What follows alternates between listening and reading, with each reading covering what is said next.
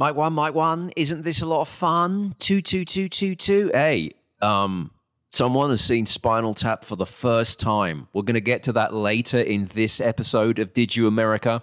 I'm almost envious of that person. Yeah, that. How do you go this long without seeing Spinal Tap? I don't know. I mean, th- she clearly made some very bad life choices. We can uh, we can uh, we can evaluate her life choices. Uh, I don't know anything about her life choices, but just based on the fact that she's got to uh, I think forty something and never seen it before, that's a bad life choice.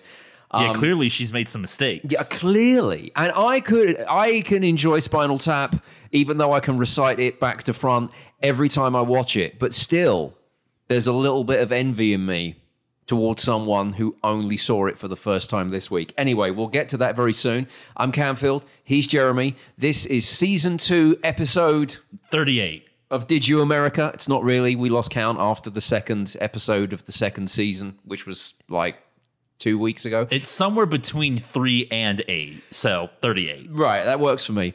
Uh, DidYouAmerica.com is where you can go. Actually, maybe if someone could go to DidYouAmerica.com and just count how many episodes there are on there because we can't be bothered to, then you could uh, message us at DidYouAmerica.com and let us know how many episodes we have managed to produce so far in 2021. I told you the first position we're going to hire is an official counter. The Right. moment this becomes a real thing, we are hiring someone to keep track of this for us. Okay, so uh, if you believe all the news networks, 2021 is now on track because the inauguration happened yesterday and everything's going to be great in the world, according to everyone, almost everyone on my social media. Um, I will say this I uh, missed most of the inauguration yesterday, uh, which I feel like I was um, not doing my patriotic duty by watching enough of it.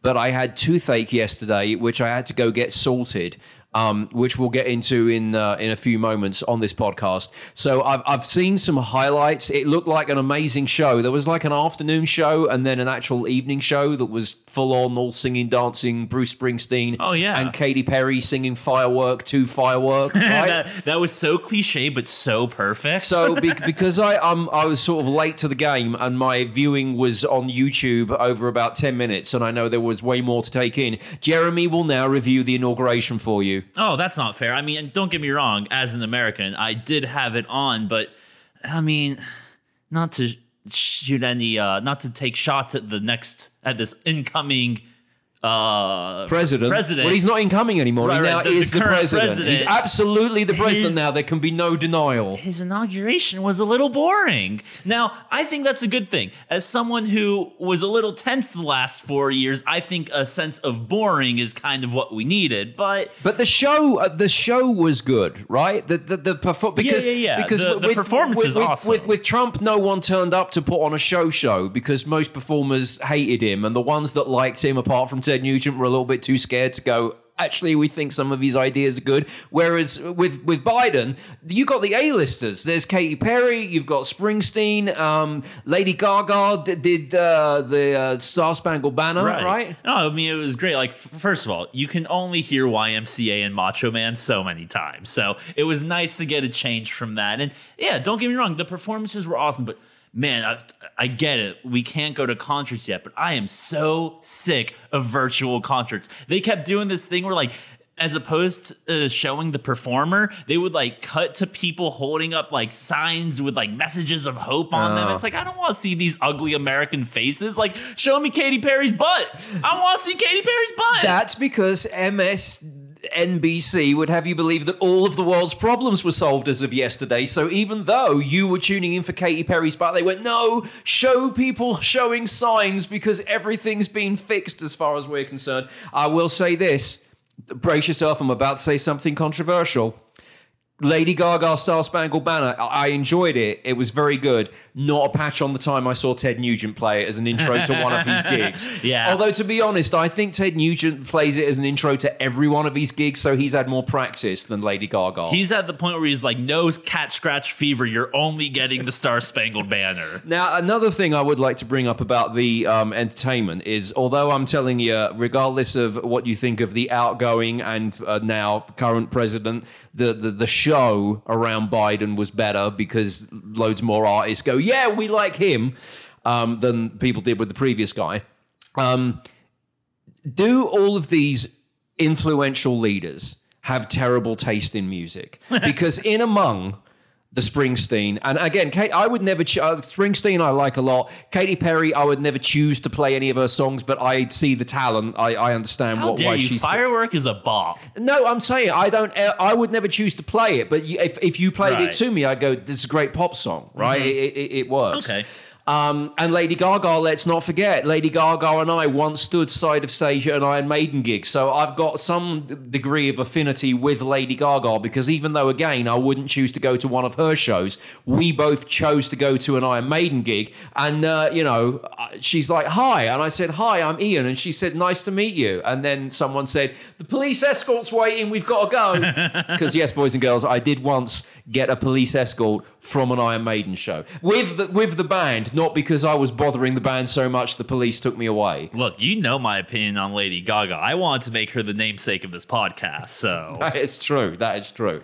So anyway, all of that fine, and yet in the middle of all of this, the new radicals get up and sing "You Get What You Give."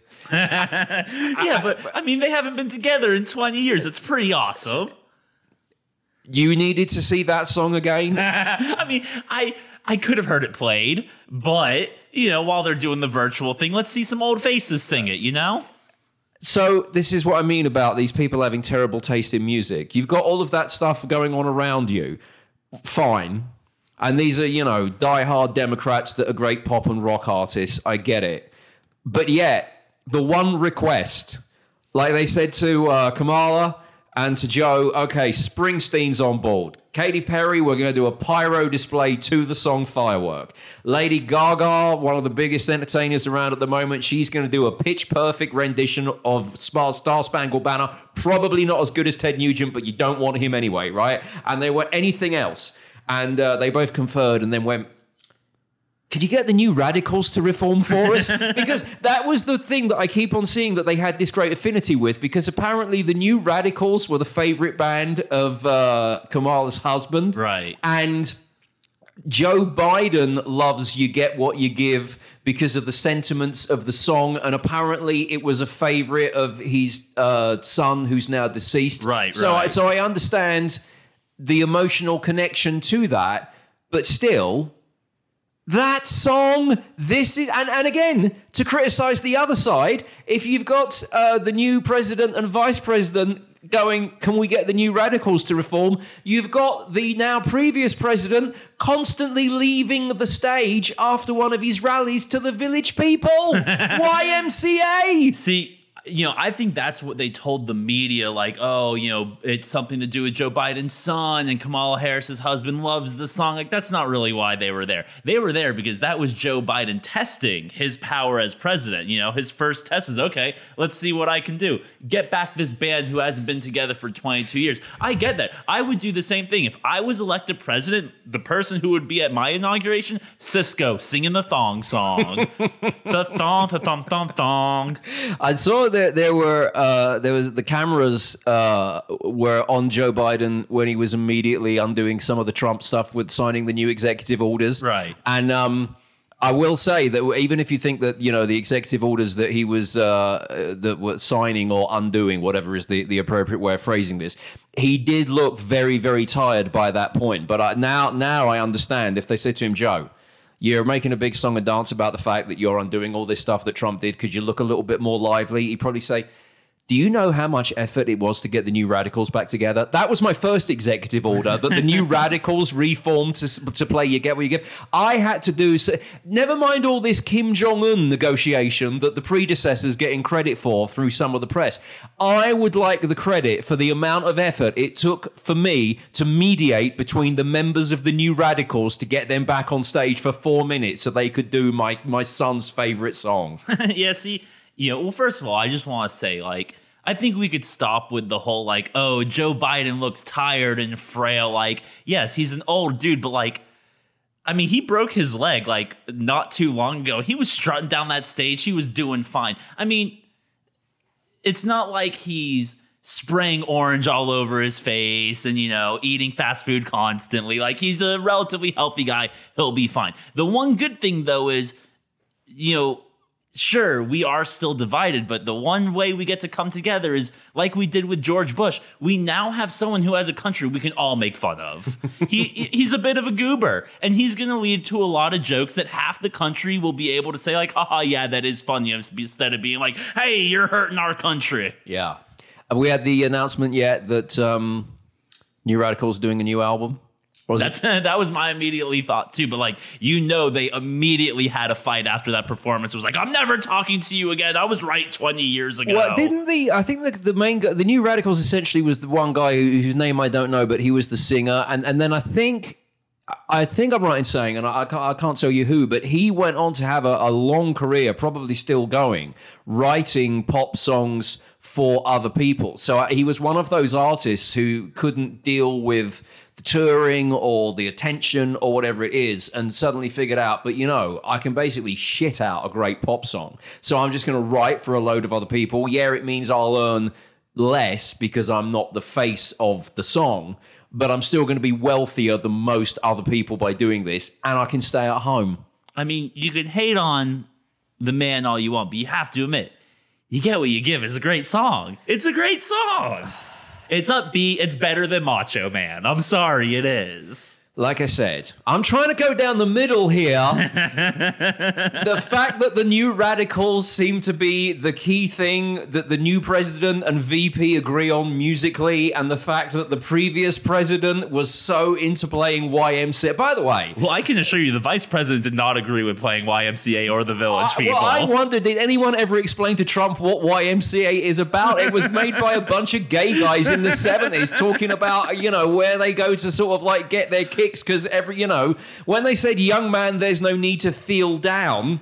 yeah, I feel. To see what I did with that lyric? I like it. See, I always felt like Macho Man wasn't about wanting to be a strong man. It's w- about wanting to fuck a strong man. right, yeah, yeah. Walk out to this, Rudy. Now, there's another thing, and we'll move on because I don't want to uh, overburden you with more and more inauguration chat. But I was impressed with the White House moving team. And this is something that I don't think has been brought up anywhere near enough. Everyone was all preoccupied with Trump not going to the inauguration and getting in his chopper and doing his speech and then the actual inauguration happening and all that kind of stuff. But did you read the details on how they ready the White House when there is a change of president because you imagine how big that place is and you imagine someone's been living in it for four years i mean imagine how much how many empty mcdonald's containers there, there were and you know greasy stains of fries and stuff like that they Now they just have to put mothballs everywhere. right. They change the White House in, I think it's five hours. Yeah. Right. So it's basically like, you know, if you're booked into a, a- decent hotel back in the days when we could travel, quite often they'll say, okay, you can check into your room after 3 p.m. And that's because the previous person has to check out by 11 or noon is the, is the standard thing. Right. So in a typical hotel, they need three to four hours to clean the room after a guest has stayed in there for a few days, pr- probably maybe a week at the most.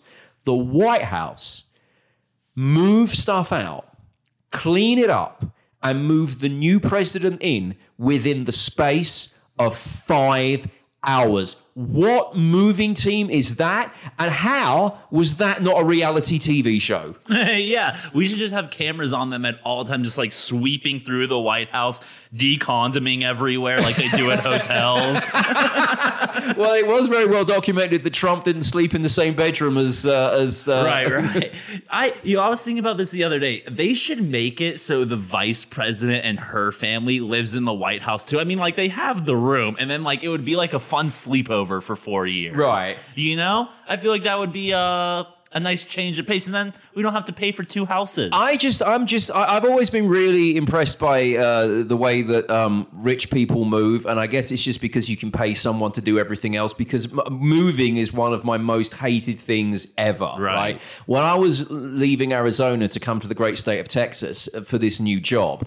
There wasn't anything that intimidated me about a new place where I didn't really know anyone, or starting a new job, or being a, a, British person that had to endear themselves to a Texas audience. All of those things, they were on my mind, but none of them, none of them were anywhere near as intimidating as the prospect of having to move and then unpack all of my stuff and set up a new apartment. And when I say move, I used a moving team who did all the packing for me and then you know turn up with your bed and your sofa and they put the big stuff where you want it and then they leave you with your boxes of stuff Right. so you can set it up and doing that was way more horrifying to me than having to start a new job, win a new audience, win over, as I said, Texans as a British person, which on paper some people might say was a, was a tough job. I was so scared of the prospect of having to unpack and basically get a, a two bedroom apartment. The, the, the place we're sitting in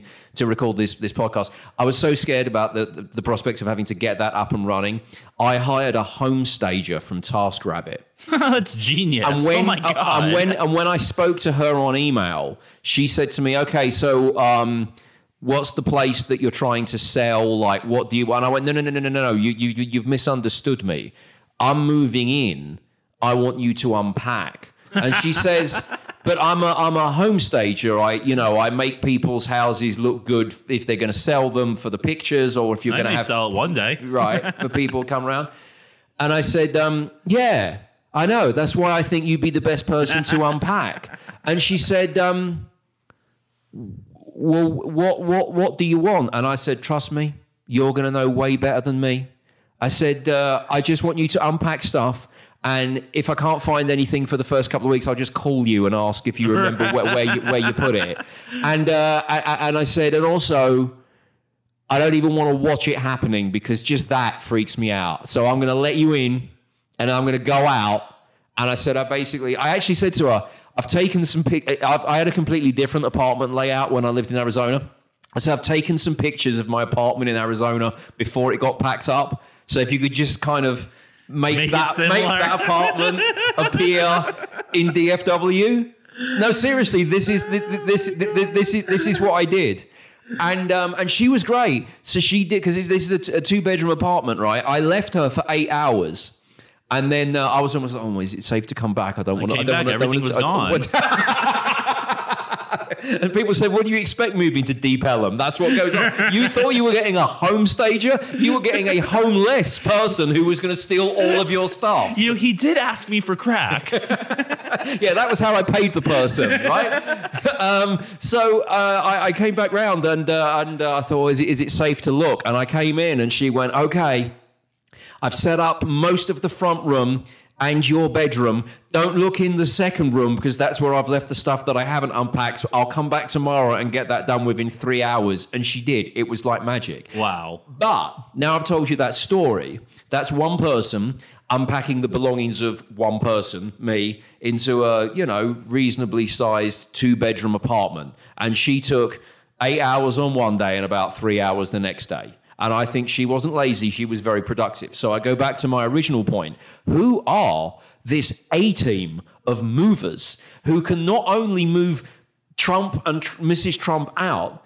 but clean everything up and move the Bidens in and get it done within five hours. Yeah, I mean that's so impressive. First of all, I just gotta say I can't even criticize you for hiring someone to stage your apartment because like that is the most genius move I have ever heard of. I if I go away for a weekend, go visit my mom in Houston and you know pack a bag, that bag remains packed for at least a month. I can't be bothered to put it back.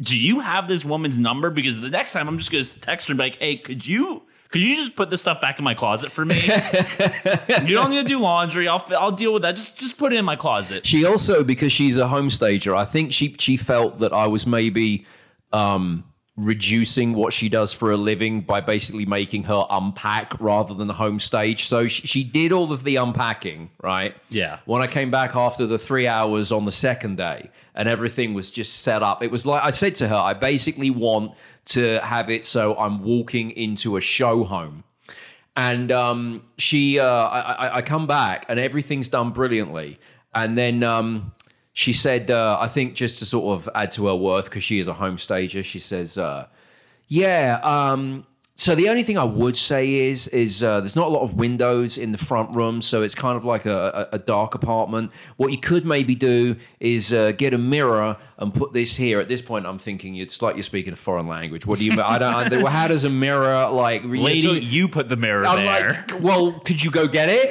Like, I- now that you're my personal assistant. but then, and then and then because obviously she'd unpacked all of my stuff right she goes oh and one other thing that could uh, brighten up the front room you could get a uh, a, a rug to uh, put underneath the coffee table between where your sofa and your your tv is. And i'm like okay yeah i get that. And then she looks at me and she goes but it's important what's on the rug no more flags so I've seen enough of that in this apartment. Hopefully, she's not on the White House moving team because they have a lot of flags there as well. I said, listen, lady, I came to DFW because the amount of flags that are on display everywhere. Right. You literally can't. I said, do you know where I went for the three hours while you were doing the second load of unpacking? I spent that entire time in Texas Treasures at the mall buying new flag stuff. You might as well call it Flag Depot. yeah, exactly. now, I will say this though about the White House movers. If that wall was completed, that five hours would have been five days. Okay. You know, when I had my toothache yesterday, which we'll get to in a second, um, and I, I was going to attempt to watch the inauguration, but then I had to do something about uh, getting some dental assistance. The, the first thing I thought was, is this how everyone on Fox News feels today? Like I've genuinely got a toothache, but them having to cover Biden's inauguration is Right. that you know, metaphorically speaking, is that their um, is that their, their feeling?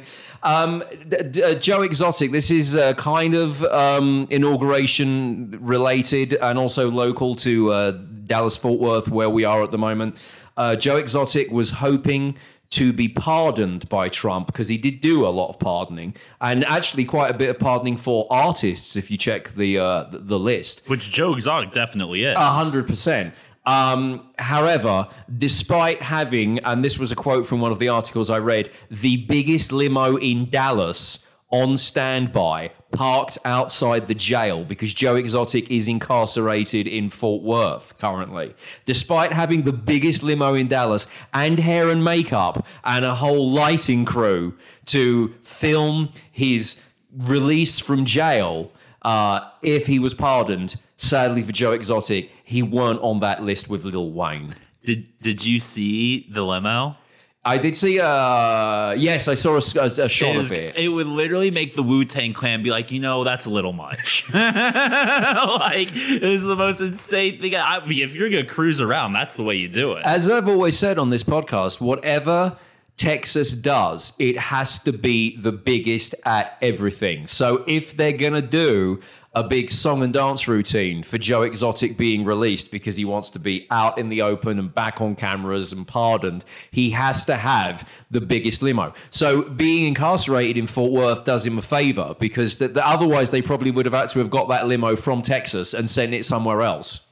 Yeah, I'm just upset that we're not gonna get a season two of Tiger King. Like uh, that was the whole point of pardoning him. You would think Trump would have been like, "I loved this show. Let's get a season two. Get this man out of jail." I will say this though, I I always felt really bad for Carole Baskin from that series. Now. She was a freak. She was a weirdo. She might be a- she might be a murderer. Well, that's what I'm getting at. Now, most likely, she wasn't a murderer, but now the entire world sees her as a murderer. We've now fully taken our trust out of the legal system, said all investigations are bullshit because this documentary that was made to entertain us has made us believe that she was a murderer. We're literally taking the word of a meth addicted tiger man who's currently in jail. And everyone's like he was right. She definitely killed her.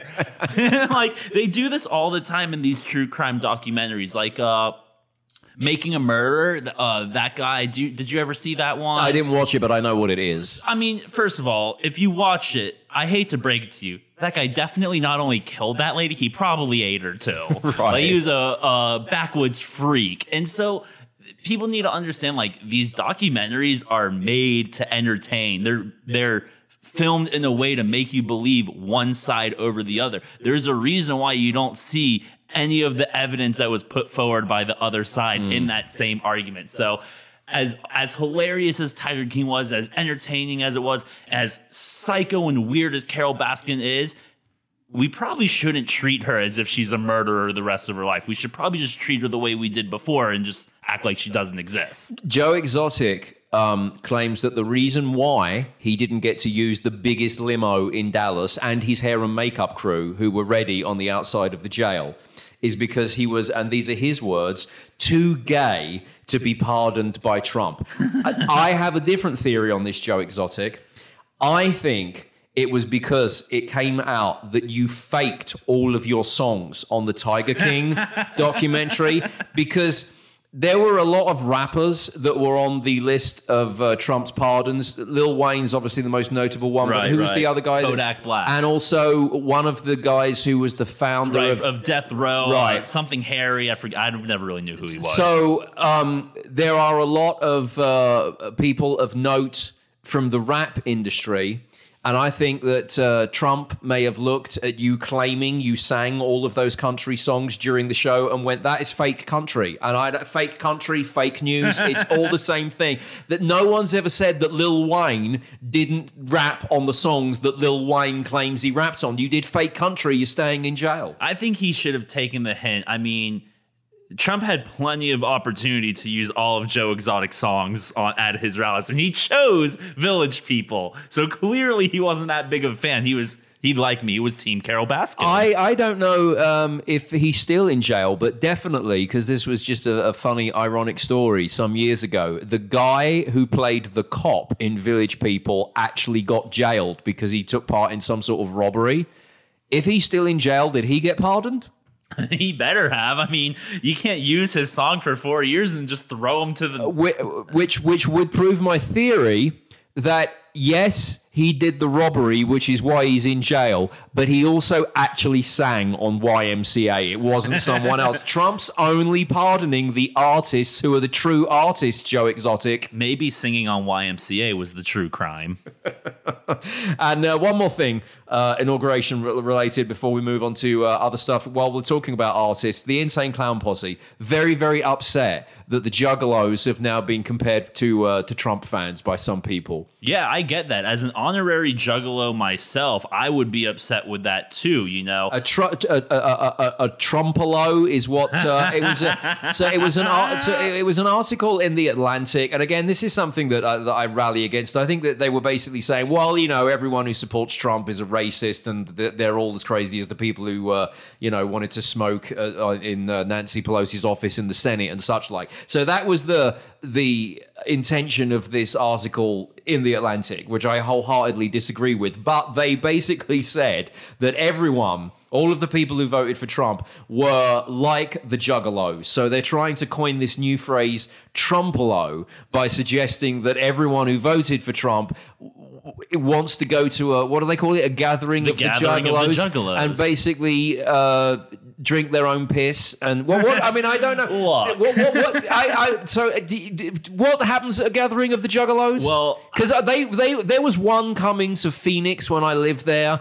And me and my buddy said that we would go if there was a Groupon deal, but there, there was never any deal on Groupon for it, so we never ended up going. I'll say this: I have a a secret love for the Insane Clown Posse. Now, I couldn't name a single one of their songs, but culturally, I am all about it, and it has been my dream for so long to go to the gathering of the Juggalos. Now, sure, there might be a little bit of piss drinking, but not the whole thing is about piss drinking. You know, it's also about doing way too many drugs and having a lot of public sex in gross areas. Right. So I think, you know, Is that like the VIP package that you can buy? you would think so, but that's like the standard package. If you li- look, go look up any clip from the gathering, any interview, they're always like, "What are you here for?" And every single juggalo says the same thing. They said, "I'm here to take a lot of acid and fuck fat chicks in the porta potty." Right. Do you get if you buy the the VIP package? Does the porta potty become uh, more high end? Like, if you can you go fuck someone?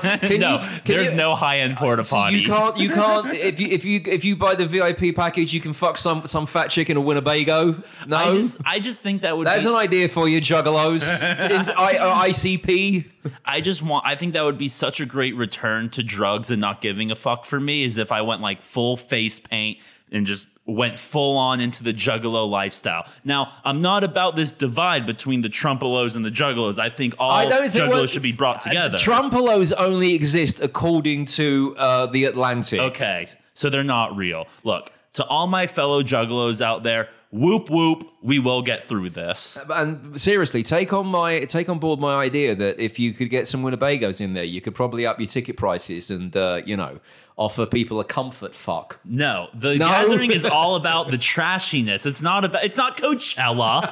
it's it's not Glastonbury. Well, Glastonbury, wh- which we're going to talk about in a second because it's been cancelled again this year, is another one of those festivals that would uh, try to claim that you know they're all about keeping it real and such like. Um, and I've never been to Glastonbury, but that does not stop me from having an opinion to the contrary that actually it is the most champagne socialist event that you can possibly imagine. So we'll get to that in a second. Uh, also, I'll remind you of the song of the week stuff that you can vote for. Um, and uh, and have I mentioned that I've got a toothache? not yet. All right, let's do uh, part two of Did You America. Don't forget, if you want to talk to the show, you can uh, send us a message via didyouamerica.com. If you click Beyond the Show, you can talk at your listening device and leave us a voice message, or you can uh, message us there on the website, didyouamerica.com. Um, also, the place where you can hear previous episodes um, or buy a t shirt. Jeremy, how great are the t shirts? Oh, they feel so good on your nipples. Uh, you can also vote for Song of the Week. Just a reminder of the songs that we have in play at the moment. A New York producer has gone with Easy by Pale Waves. I went with Dayglow, close to you. and uh, I've chosen AFI. They've got a new album coming. They put out a couple of uh, songs as a teaser in the last week. One of them is called Twisted Tongues. Uh, so that's my choice. I'm going with uh, Twisted Tongues by AFI, Jeremy, Close to You by Dayglow, a New York producer choosing Easy by Pale Waves. Uh, vote for Song of the Week at didyouamerica.com or we have a poll for Song of the Week on my Twitter. I am Ian Camfield at Twitter, and we'll get to uh, some of the listener feedback um, in just a second. Have I mentioned that I've got toothache? Uh, no. Tell us about it. Oh, so um, yesterday I woke up and I was like, that's me explaining that I noticed that um, if I said certain words, it was like I had a, a sensitive tooth, and, and and then I tried to eat, and that wasn't a good oh, idea. yeah, no. So um, I had this sensitivity around uh, one of my teeth um, up the back, top right, right. So I um, this is why I missed most of the inauguration stuff yesterday because basically my day was. Um, oh god, I've got toothache, and then I put on a bit of the inauguration, and then I was busy trying to get in to see uh, the dentist to figure out what was going on. And then when the dentist did not give me a satisfactory answer, I got home and was thinking, okay, I'm not going to watch any more of this. I'm going to go to bed because my tooth is still aching and the dentist hasn't given me a reasonable explanation. So now this is going to be a very rare example of me saying that yesterday America did not work for me, right? I know everyone was saying that it was a great day for America with the new presidency and all that kind of stuff. Well, a lot of people were. Not a great day for me because top back right aching going on. And this is what happened, right? Now, I will be the first to admit that in the past, I have lived up to the stereotype of a British person with bad teeth because basically, when you're in England, you get free dental care for as long as you're in school. So once I left college, my dental uh, service was no longer free. Whoa, time out, time out, time out. Everyone in England has free dental service as a kid, Yes. and yet the stereotype is that they have the most disgusting mouths in the world. Yeah, so judge for yourself. We either have terrible dentists or people that are so fucking lazy they can't even be bothered to go to a dentist when it's free. Wow. Yeah. Go on. So I went to the dentist diligently as a kid. I always, I don't know if they ever did this here. They used to give you balloons if you were a good boy or girl at the, at the dentist. Also, this was a funny thing. Again, this actually may be the, the reason why there's such bad dental uh, the, uh, health in England. Because I do remember that, yes, you could go there for free. And yes, if you were good and sat in the dentist chair without making a, a big scene as a little kid, they'd give you a balloon. But sometimes they'd also give you candy to take away. no, seriously. So you'd go in for your six for your six month checkup, and you'd get cleaned. I can remember doing this now. And then, as a treat, as a well done, you were a good kid in the dentist chair. Here's a balloon, and I don't know. Here's a Twix. See, yeah, my dentist as a kid, it was more like McDonald's. Like you got a toy with your Happy Meal, you know? Right. And now to the point where, like, when I go to the dentist and they give me a toothbrush, I'm like, the hell is this? right, exactly. Whereas now you go to the dentist and they go, "Do you floss?" and you go, "Oh yeah, twice a day, every day," and they just know that you're lying. right. So I stopped going to the dentist for about 12 years after it. it uh, I, I would have had to have paid for it in uh, Shittsville, which I wholeheartedly regret because although I got through more more than 10 years of life without needing anything done to my teeth, when I eventually chipped a tooth and had to go to the dentist to get that fixed. Uh, the guy in Shittsville took one look at my teeth and went, When was the last time you saw a dentist? And I went, Oh, I've been bad. I mean, to be honest, a good 18 months. Oh, God. 12 years in, in reality.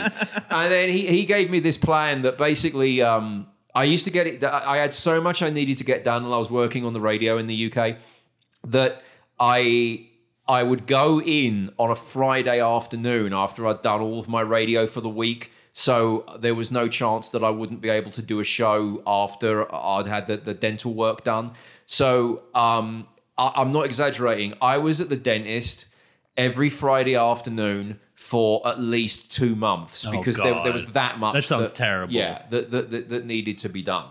I also remember there was one. The, the, the worst thing ever was the a thing called a surgical extraction Ugh. and uh, you never want to be sitting. I mean, you couldn't feel anything because you're you're numb, but you never want to be sitting in a dentist chair when they're working on one tooth for almost an hour, and for most of that hour, all I kept on hearing, apart from the drill, was, "I need a bigger bit. I need a bigger bit. I need a bigger bit."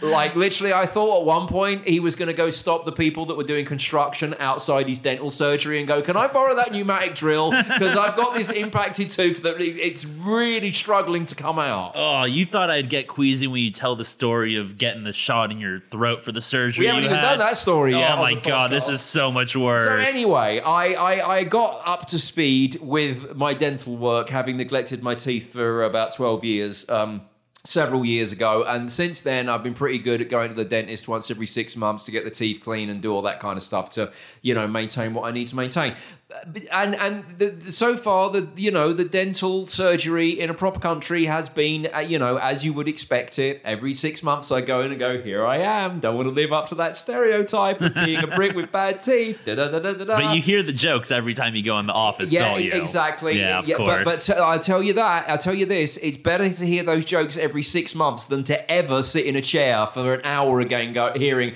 "Gonna need a bigger drill. Gonna need a bigger drill." Right? Yeah. So anyway, I go in yesterday and I got this. Did I mention I got a toothache?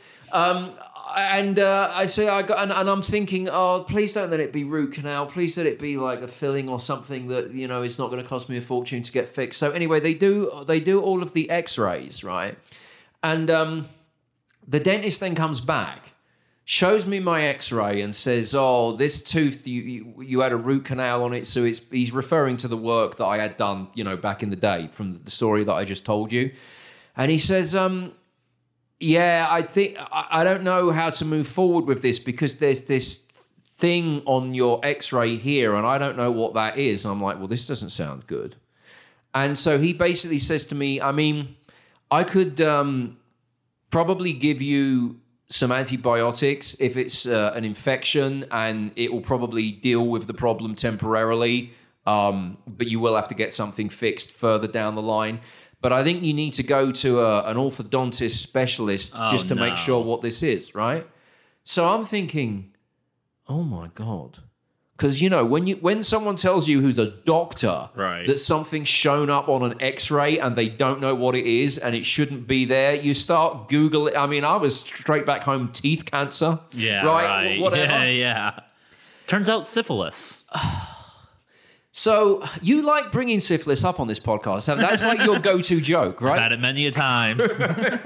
So uh, um, yeah, I should. I'm now googling. Can I catch teeth syphilis from my podcast co-host? Um, so anyway, I go to the um, I go to the orthodontist specialist today, right? And and they give me three different scans. I knew it was high end because I, I I did scans while laying down on the chair and standing. Yeah. Like at one point, they strap that thing to my back that makes you feel like you're carrying explosives, right? And I do all these scans, right? And then the doctor comes in, and I'm bracing myself for, you know, the the worst news because I'm thinking, well, it can't be something simple because if it was something simple, the first dentist would have told me that because he's a dentist and that's what they're paid to do. And I wouldn't have had to invest in $420 in extra scans today at a second dentist, was what I was thinking, right?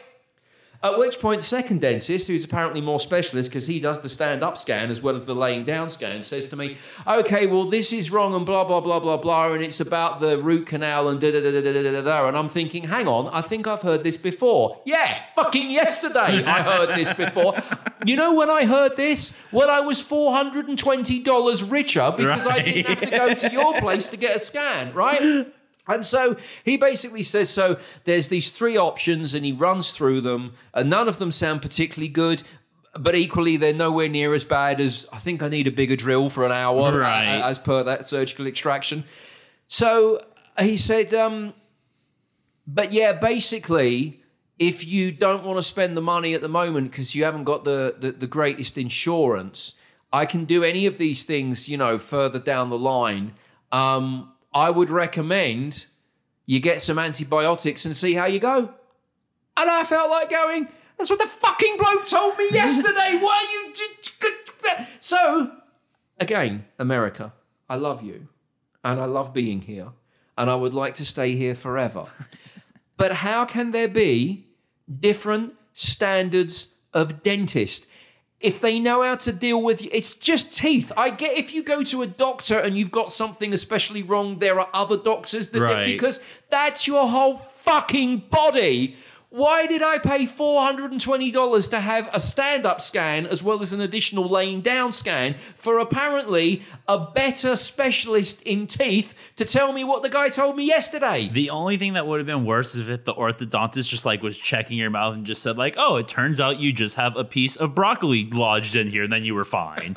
but you got first of all, you got scanned. You got scanned for sure. The the dentist and the orthodontist are definitely in cahoots. Yeah, I mean, is this like a, a, a setup on the dark web where they have a scan scam? Yeah, I was gonna say, like, can we, uh, like, who's your doctor? Is, uh, was he in an actual office? You just go to the guy with a dental tool in the back of the, like, a back alley Well, somewhere. no, because actually one of the options was, um, you know, we could just cut our losses and take out that tooth. I mean, if I could probably go find. Uh, some backstreet dentistry, like a homeless person in Deep Ellum who's masquerading as a dentist. Maybe perhaps maybe was a dentist but got laid off, and Yeah, that's why yeah, they're like former homeless. dentist. And I say, listen, I know it's going to cause me some pain, but I mean, because have I have I mentioned I've got a toothache? Could you just do a quick extraction right now? I've brought the string. See, I uh I've actually had a lot better luck with dentists over the years. Now, I will admit, like, I have a pretty jacked up mouth. Like, I have uh where most people have an overbite, I have an underbite, so I look like a bulldog half the time. I had braces as a kid, but like, I never wore the rubber bands or the retainer, so like, my teeth are all sorts of jacked up now. But the every time I go to the dentist, they tell me two things. They say, you don't need to get your wisdom teeth taken out because you have enough room in your mouth. And even though you're a smoker at the time, I haven't been since I quit smoking, you know, your gums and teeth health are perfectly fine. Now, the only downside is, is now my dentist, he's, you could tell he's always trying to work up business because even though he's told me on numerous occasions that I have enough room in my mouth and never have to get my wisdom teeth hmm. out, every single time he says, like, hey, you know, if uh, you want to schedule it, we can pop those wisdom teeth out. And I say, like, why? He's always just kind of like, eh, if you wanted to. I, I don't. Why dentists should not be like car salesmen trying to upsell you. Like it's like you went in and you want to buy the car, and then they say, "Well, you know, we could put this in, or we could upgrade the windows, or so on and so forth." I just I'm not into I had knee surgery in high school and like that was just such a bad experience. I swore off unnecessary surgery. Like unless I am literally on the verge of death or my leg is falling off, like if I don't absolutely need surgery, I'm just not going to get it. Like I have a friend who we literally went to dinner yesterday. We had a big huge pizza feast because he's getting his wisdom teeth taken out today. And you know, he's he was texting me just 20, 30 minutes ago. Like he's totally fine, healthy, everything's good. Like I get it, it's not that crazy of a surgery, but like I just the fact that he's told me I don't need it and he's pushing it on me, I'm not I'm not gonna get it. Look, I've told you before, dentists are known scammers. I told you the story. I had a friend in Arizona. He was a little bit of a weirdo. I had another friend do some research, you know, background see like, why is this kid so weird? We found out that his dad, his dad was the number two uh, dentist in all of, I think they were from Scottsdale. And he was in jail because he hired a hit on the number one dentist in Scottsdale. These people are conniving. Better Call Saul shouldn't be a lawyer. He should be a dentist. Wow. Wow. I, I just feel like if you go to a dentist, one dentist should be able to do all of the work. Going to see an actual dentist who does a scan and then pulls up your scan and explains, yeah, you see, I think there's something wrong around that root, but you see that mark there on the x ray? I don't know what that is. That is like me if I had, because I used to have a job on the radio. Did you know? When? that is like me introducing a song and saying, uh, "This is new radio station that hopefully is going to employ me at some point." The Red Hot Chili Peppers with. Oh, I don't know what this song's called. You're like, you, as, as a radio presenter, you would expect me to know. Go listen the on Re- this other station for what the, red, title the, is. The Red Hot Chili. Yeah, exactly. Yeah, yeah. if you go to a different station, I think you'll find they'll also be playing this Red Hot Chili Peppers song sooner rather than later, and maybe there you can find out what the song's called because I don't know. That is not an unfair parallel between my work and this dentist who who, who couldn't. T- and then I go to the other guy, four hundred and twenty dollars later, he's telling me the same thing. I could have just. Well, I don't know if it's going to solve it, but I could have at least tried to solve it without doing any of this and just having twelve dollars worth of antibiotics, which is what I'm currently on. Next time, just call me. I have a flashlight and some dental tools. I'll get it worked out. We'll pull that tooth. We'll go old school. We'll tie a knot around to slam a door. That's the way to go. I think it might be. I think it might actually be. Uh, Glastonbury 2021 has been cancelled. And I, I mention this um, because it's probably the start of the cancelling of all of the things that didn't happen last year that got rescheduled for this year, um, which is obviously a sad thing. Um, Glastonbury, I, most people in the States know what Glastonbury is, right? Big, Yeah, for big, sure. Big, big, uh, Big music big- festival. Big music festival. So I guess you know it, it's a huge event in the middle of a field. They normally get about eighty thousand people a day, if not more, um, and it happens during the last weekend of June. So if you consider that. This is the first huge festival that was supposed to be happening in basically six months' time, and it's already been cancelled. I I don't want to sound pessimistic, but you can probably say, okay, all of the big events that are festival based and a bunch of the tours, at least for the first probably two thirds of this year, are also about to be pulled now. I'm confused. Did why are they already canceling? Did they not see what happened yesterday? All problems are solved. well, they would definitely be people that believe this because. Uh, as I said I, I, during part one of this podcast, I've never been to Glastonbury, but that does not stop me from having an extremely valid opinion on it. it is one of the biggest examples of champagne socialism that there is. Oh, God. First of all, I mean, yeah, they, they get huge artists to play, but it's there's a big sort of political backdrop to Glastonbury. It's incredibly left of centre with its politics, which of course is why it gets loads of artists to play it because most artists are left of centre. Wait, music festivals can be political? Oh, they're so they're so the BBC. I think they stopped doing this in recent years because it was uncovered and, and the big press stories were run. But the BBC used to send like a thousand people to Glastonbury Oh, to go cover it, and they would let one of their um, cable networks, one of the BBC cable networks in the UK, basically show Glastonbury from morning till midnight almost live in real time. Like everyone was Yeah, know, yeah, in, yeah. in this together. And in the middle of Glastonbury, you've got this old farmer, Michael Eavis, who's been the guy that founded it. And I'm prepared to believe that back in the day, because it's been going a million years, it was this big sort of like hippie dropout communal kind of festival. And he still purports to keep those same kind of values, and all of the leftists totally buy into it. But you speak to some people that claim to know about the inner workings of it. He's making himself a fortune every year. Of they, they, course. they also barely pay any of the artists. Like that, what they'll do is they'll get they get some really impressive headliners, but they cut deals whereby they'll have I don't know Bruce Springsteen playing because the same weekend he'll also do a huge gig at Hyde Park in London. So Hyde Park are paying him like two, three million for that one show, and then he goes to Glastonbury for the so-called credibility and gets paid a rate that for Springsteen would be, you know, for next to nothing. Right. But everyone's like, oh, it's okay because it's all about the earth and we're all eco warriors and all this kind of stuff. I I like the and th- there's this band in the UK called Manic Street Preachers who also politically are very left of center. But this shows you what a shithole all of Glastonbury actually is because and the Manic Street Preachers I love them. They got you probably don't know them uh, people in the states because they they haven't had a great deal of success here because their big shot at breaking America was when Oasis first came over on a big tour. This is going back like 20 years.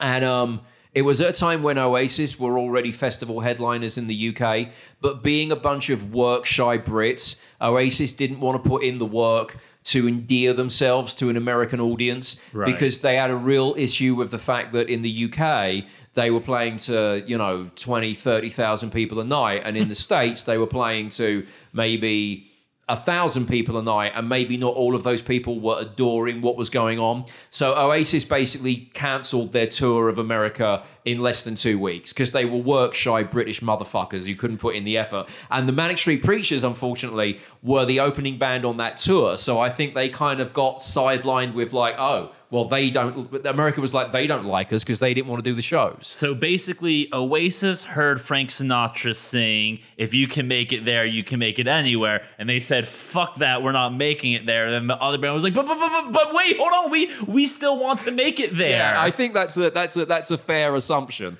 Uh, I remember asking Lemmy from Motorhead once about uh, what he thought about Oasis, and this was in their early days after they just pulled that American tour, and said that the most impressive thing about them was that they managed to piss off an entire continent in less than two weeks. it is pretty impressive. But anyway, the Manic Street Preachers, um, uh, as I said, politically would be down with most of the messaging from Glastonbury, but even they once went and played there and discovered that it's such a shithole that their bassist, between songs, he was doing some banter with the crowd, suggested that the Glastonbury Festival would be better if someone built a freeway over the top of it.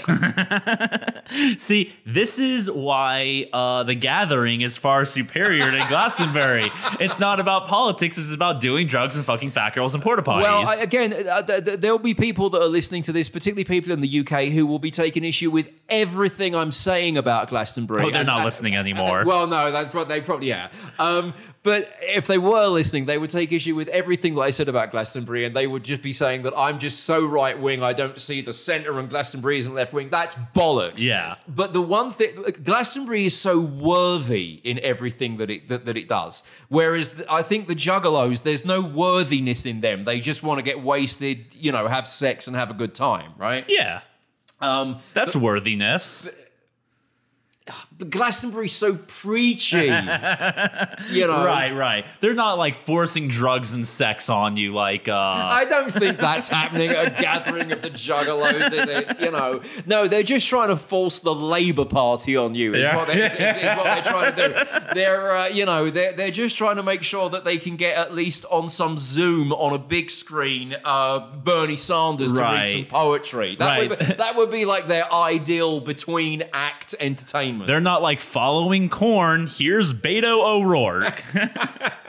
Yeah. And my other great favorite quote on uh, Glastonbury was. Um, and again, this is very interesting again, again about how these people sell out because after the after the Manic said that um, someone should build a freeway over the top of it. Years later, they returned to Glastonbury and claimed that they quite enjoyed it. Same thing with Morrissey. He returned years later and did a show that he claimed he quite enjoyed, but did say previously that when uh, maybe he was there with the Smiths, but he was there like in years gone by. Yeah. And the reason why he didn't go back to Glastonbury for something like 25 years is because when he was there the first time as an artist, he asked someone where the bathroom was and they pointed to a hole in the ground. And Morrissey said, and I thought, oh, this isn't me. to, to which I concur. I mean, personally, I only pee on the ground, so. No, I think he was talking about number twos. Oh, I do that too.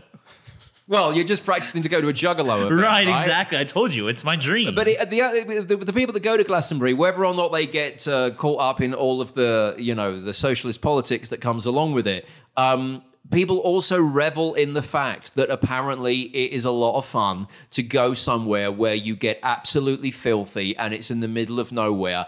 And in June, it can quite often be a, washout in the UK. So I've seen footage of Glastonbury on the BBC where it literally looks like you're watching a World War One documentary where they're where they're reenacting the trenches, right? Right. And again, because they're champagne socialists, they'll sell this to you as it's all part of the experience, right?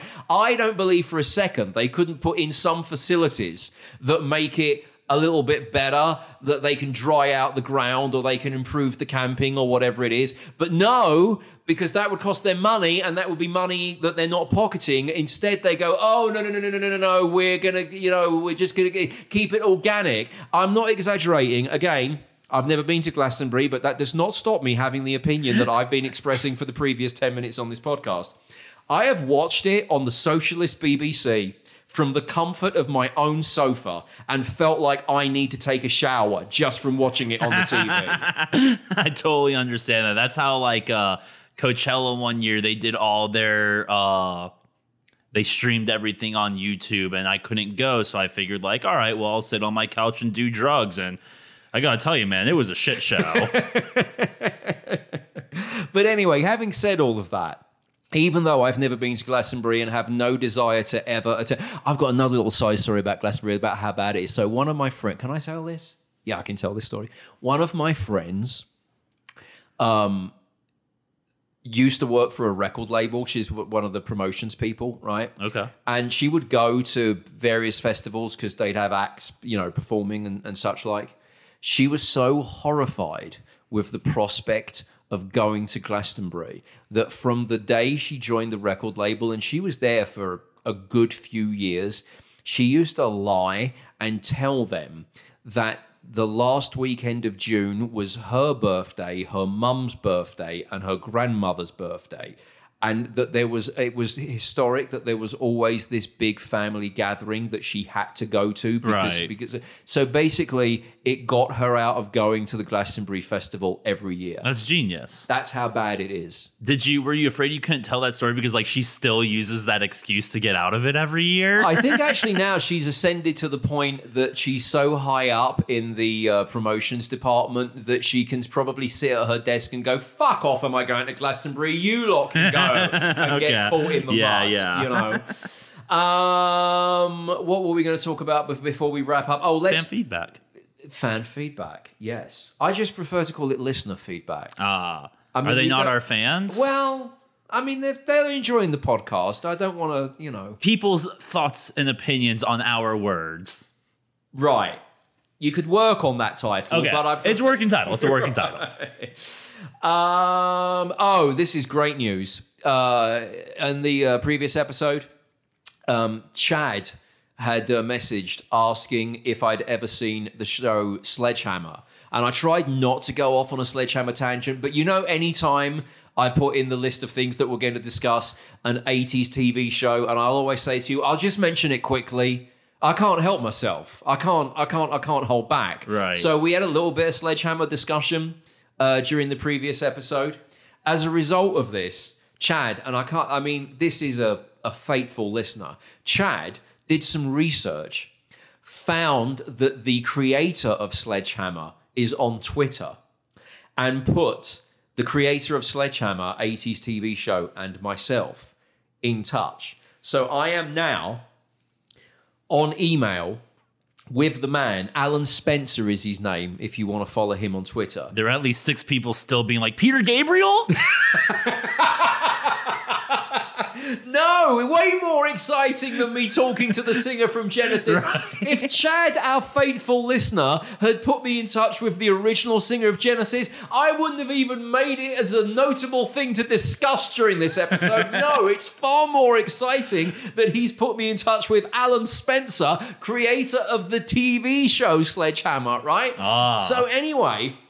It turns out that I'm back and forth with Alan Spencer, uh, and I said, "Yeah, we've been talking about it on the podcast." And he said, uh, "Yeah, yeah, yeah, I, I think that's great." And he had a listen, and he said, uh, it, "It's great that you're such a big fan." The next thing Alan Spencer did was send me a link to a website for Sledgehammer where I wanted to buy some merchandise. So I thought, "Fuck me!" He's like us on this podcast trying to flog T-shirts. I was gonna say, can we please collab with Sledgehammer on our next T-shirt? well, That's what all the cool brands do. that that thought did occur to me because I'm aware of this.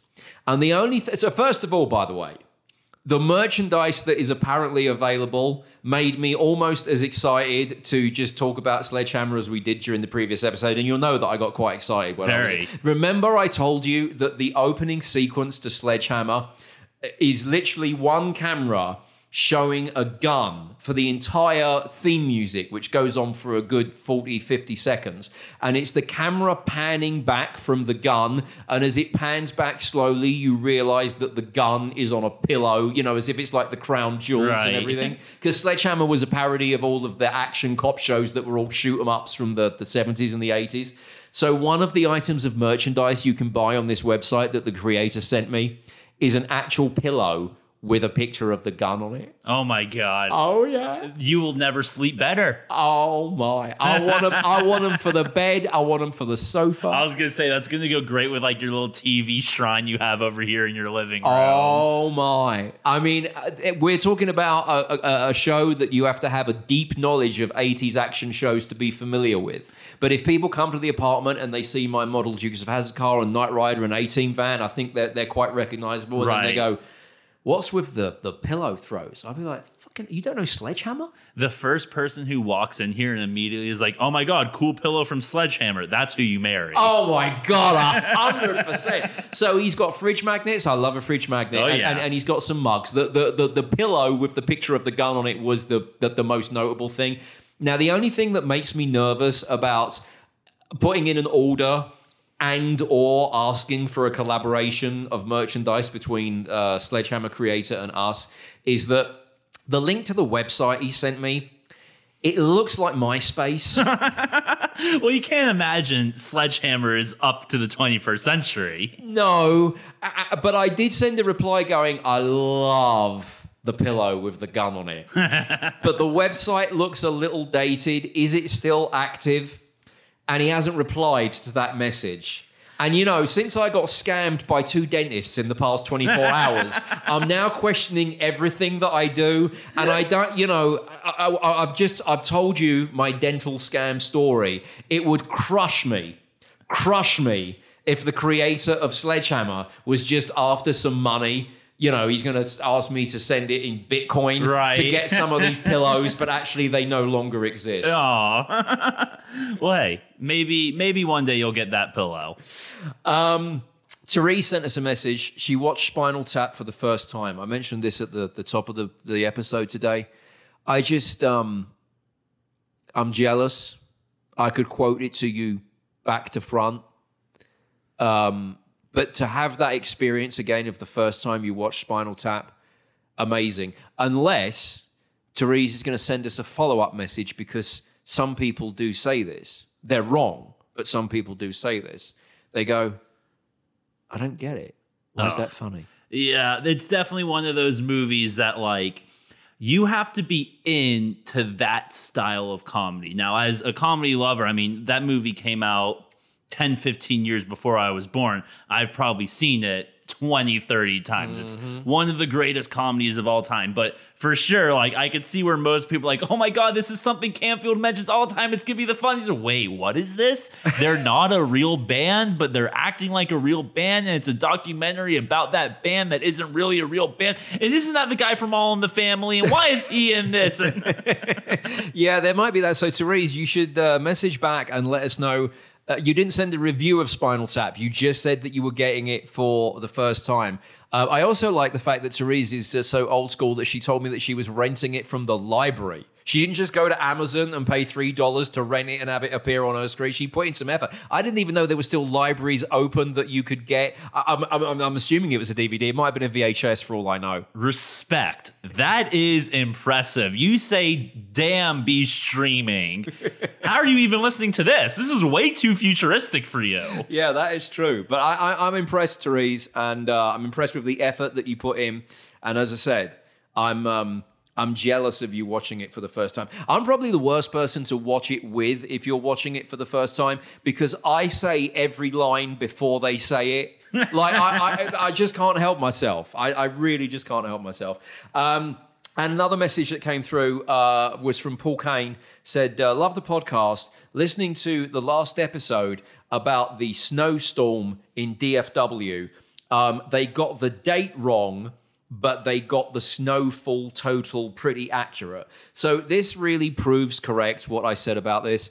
Um, I asked you because you're, apart from some time at school, pretty much a, a lifelong DFW resident, Yes, right? sir. And a couple of weeks ago, we had snow in Texas, but it was a light, It was a flurry. Yeah. It wasn't snow. nothing settled, but everyone got excited.